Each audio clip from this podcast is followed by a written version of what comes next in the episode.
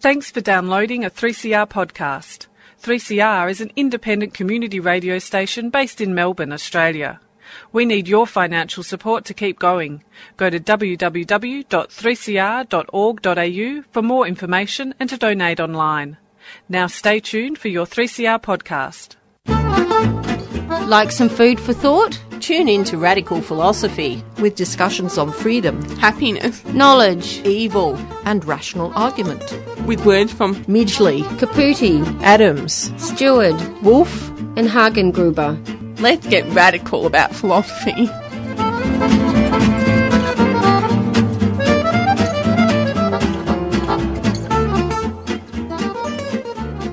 Hi everyone, my name's Liz McKinlay. I'm an Associate Professor in Education at the University of Queensland and you're listening to Radical Philosophy, 3CR Community Radio, 855 on your AM dial. I'm going to fight capitalism even if it kills me. It is wrong that people like you should be comfortable and well fed while all around you people are starving. Sylvia Pankhurst. 1921. Welcome to Radical Philosophy. I'm your host, Beth Matthews. And today I'm speaking to Professor Jacqueline Jones about Lucy Parsons. Welcome to the program. Oh, thank you for having me. Look, could you give us some background information about yourself?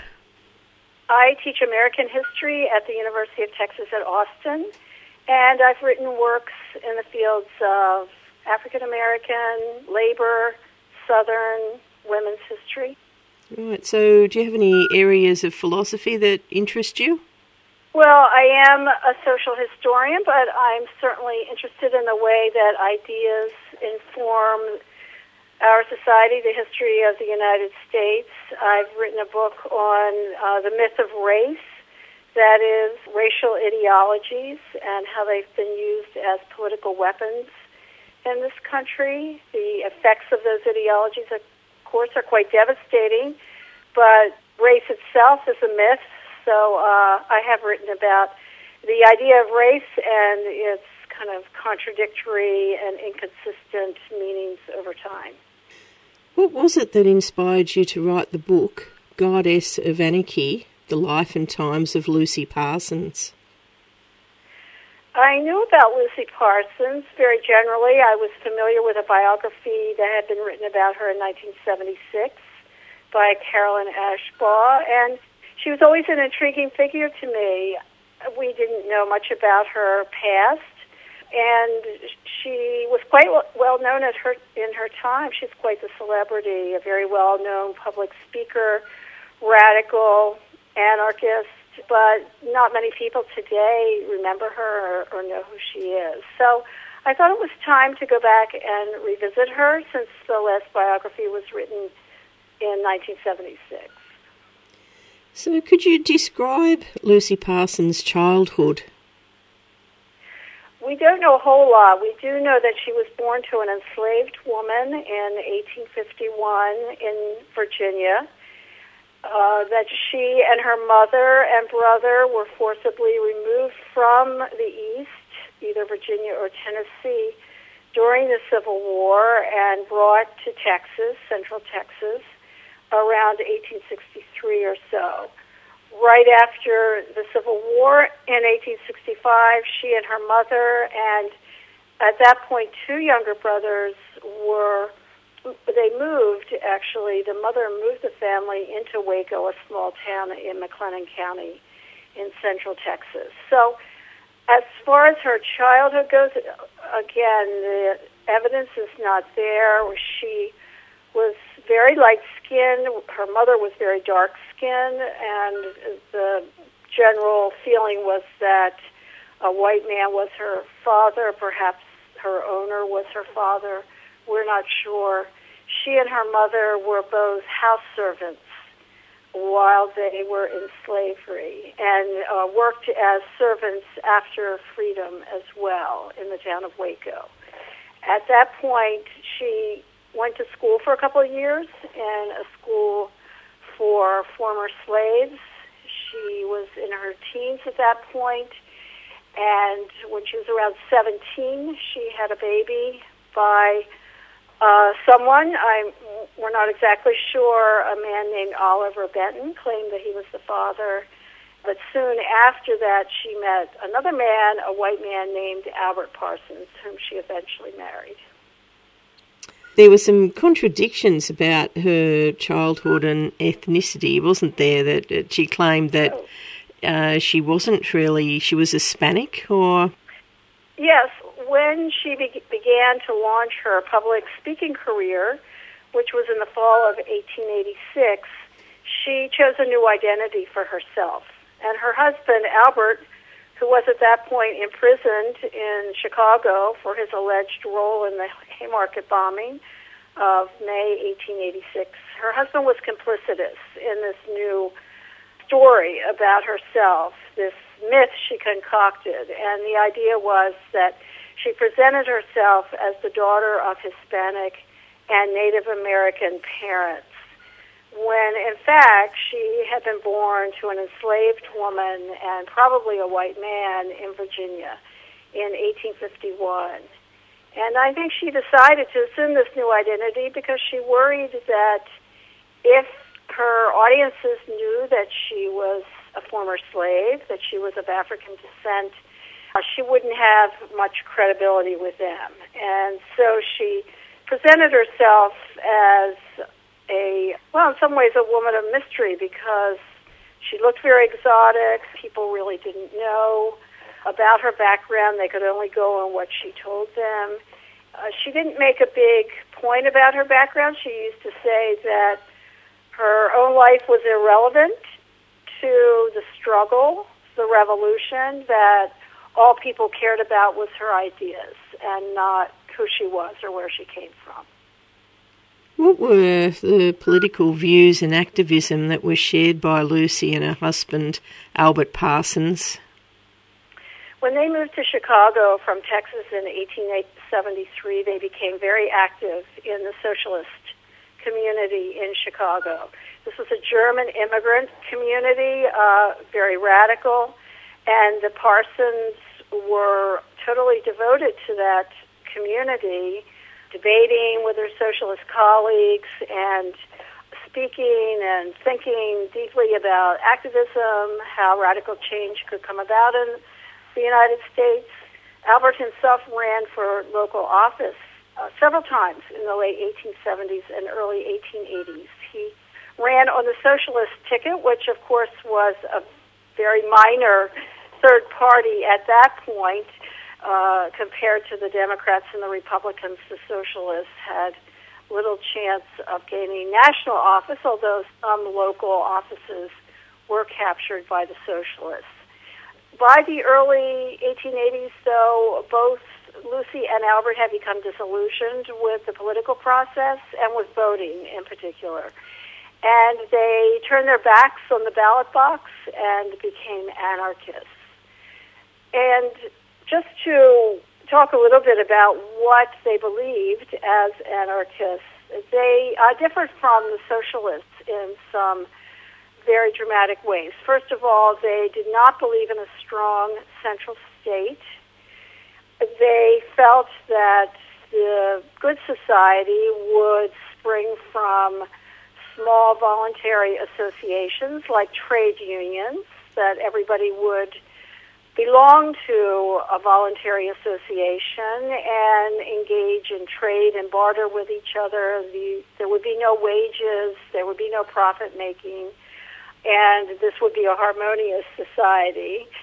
So, uh, again, in, in contrast to the socialists who posited a strong state, the anarchists were very much opposed to that. The anarchists also engaged in what we today consider very violent rhetoric. They were unabashed in calling for force. Lucy Parsons wrote a famous essay that ended with the injunction learn the use of explosives. And this kind of radical and violent, provocative rhetoric offended the socialists. They were much more mainstream here. And finally, I would say that the anarchists embraced a kind of performative element that the socialists did not. The anarchists liked to parade through the streets and go down Prairie Avenue, which was um, a street of very fashionable mansions in Chicago, pull doorbells, cry out denouncing the greed of the capitalists who lived in those houses, and generally um, make headlines in the process. Again, something the socialists uh, were really not that interested in doing. They did aim for a kind of respectability that the anarchists did not care about. Could you describe the events leading up to Albert Parsons' death? Yes, so uh, Albert Parsons was the editor of an anarchist periodical called The Alarm. Lucy contributed to that frequently. And again, this periodical posited a very violent process of revolution. The Parsons believed that over time machines would take over the workplace, throwing people out of work, that the army of the dispossessed would grow, and soon uh, Americans would not be able to afford the consumer goods that were being produced, and the whole capitalist system would be on the verge of collapse and would only need the spark of revolution to send it into a downward spiral. Well, on the night of May 4th, 1886, at an anarchist organized rally in Haymarket Square in Chicago, someone threw a bomb into a group of policemen who had entered the square, killing seven of them and injuring others injuring many others, actually, policemen and others. And no one ever was able to find the identity of the person who actually threw the bomb.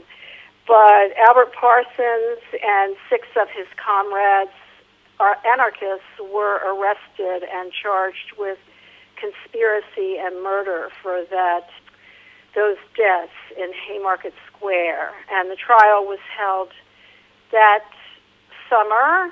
He and uh, his co-defendants were found guilty.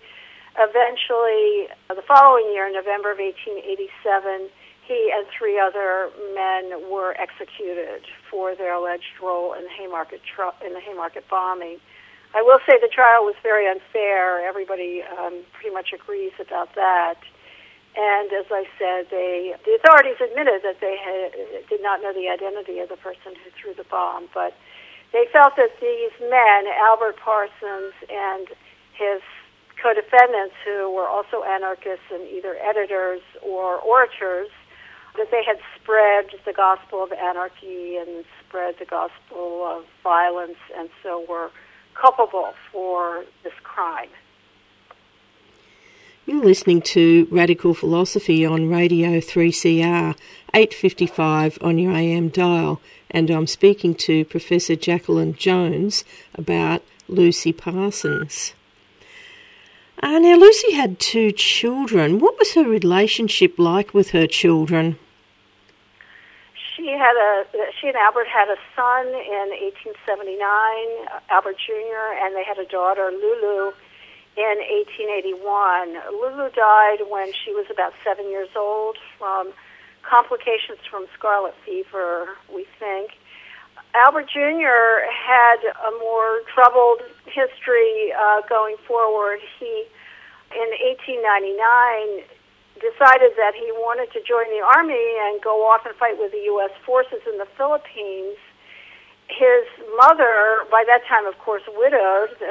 Uh, her husband had been executed in 1887, but Lucy presented herself as a real anti imperialist and denounced U.S.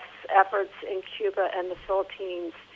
So she was quite offended, quite horrified when her son announced that he was going to join the army.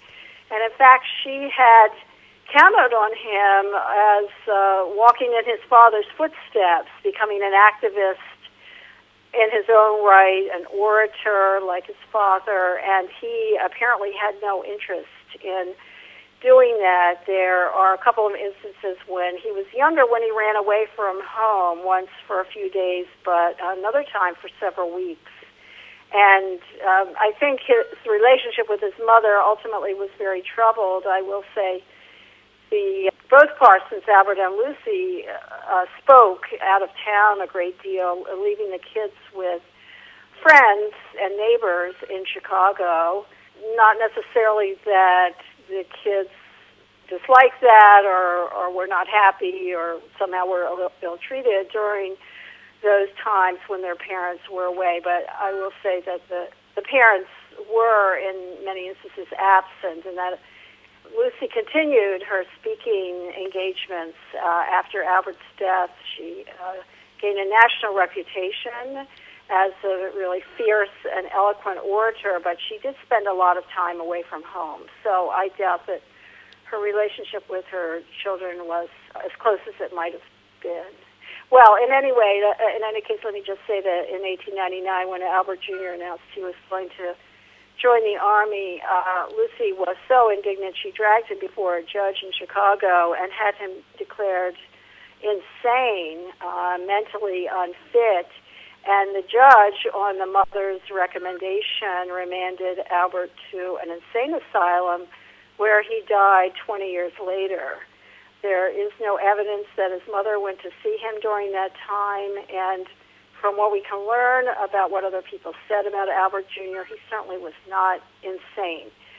So that particular incident is really it's intriguing and horrible at the same time. We don't know what her motivation was, why she would treat her son this way, why she would never go visit him. It's it remains a mystery, but in any case, it's a very sad story.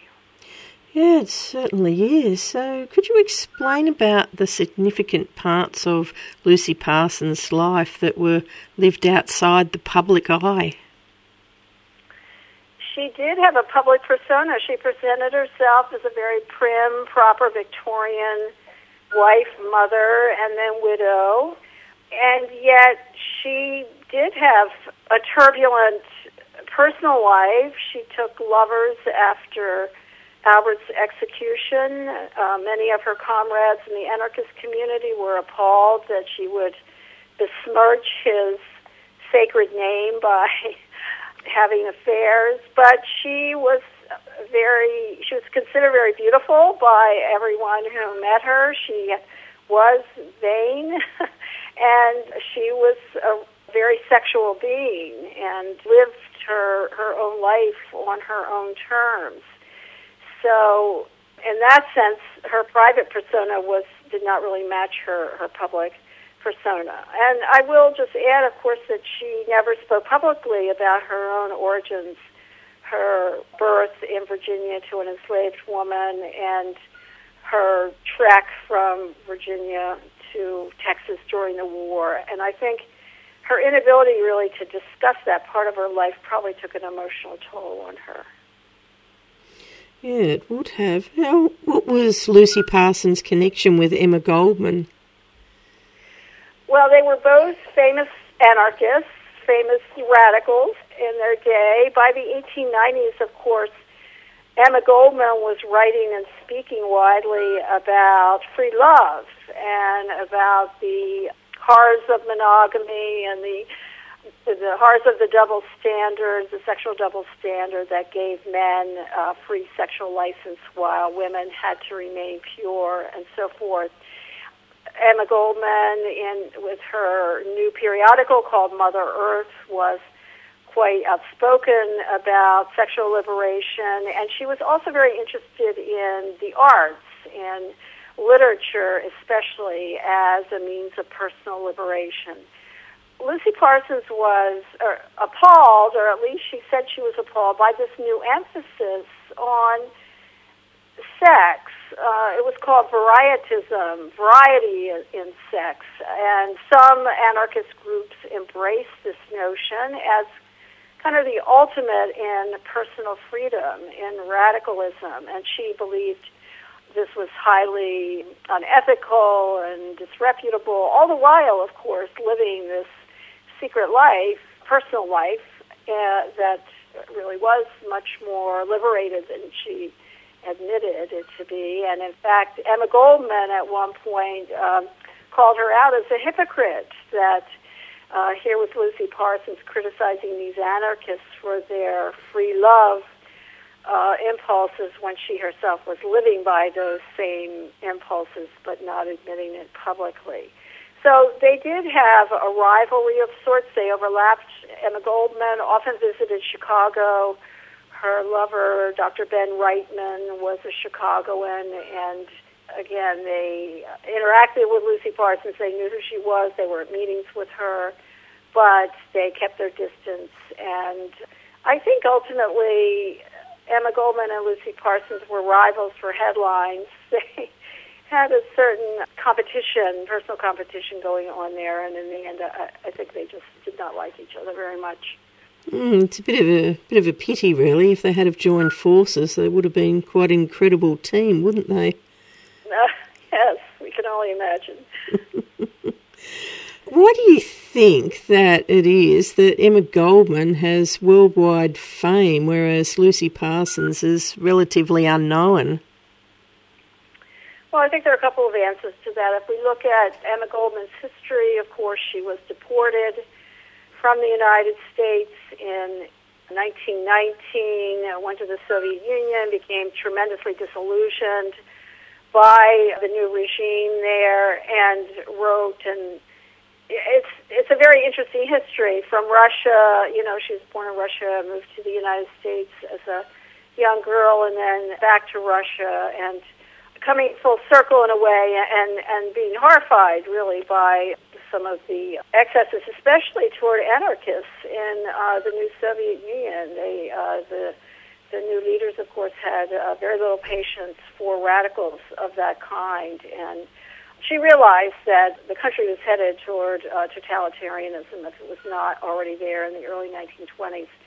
Lucy Parsons lived virtually her whole life in Chicago. She moved there in 1873, died there in 1942 at the age of 91. So she didn't have that kind of international reach that part that Goldman did. Goldman's Mother Earth was much more long-lived as a periodical than the two periodicals that Lucy Parsons edited Freedom in 1890-91 and The Liberator in 1905.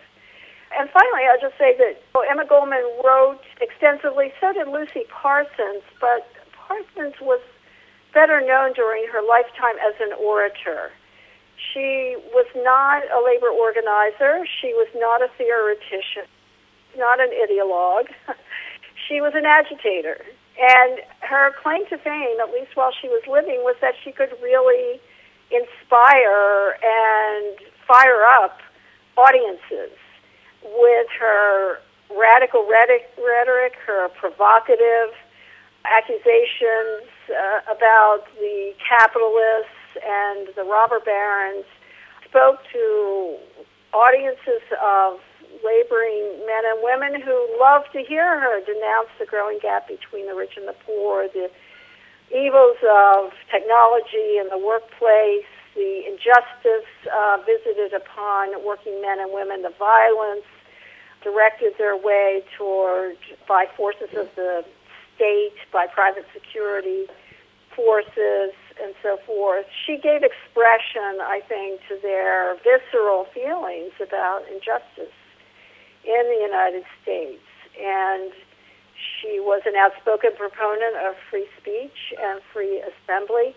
But I think, in a way, her her effect was transitory in, in the sense that she gave these speeches and then she was gone.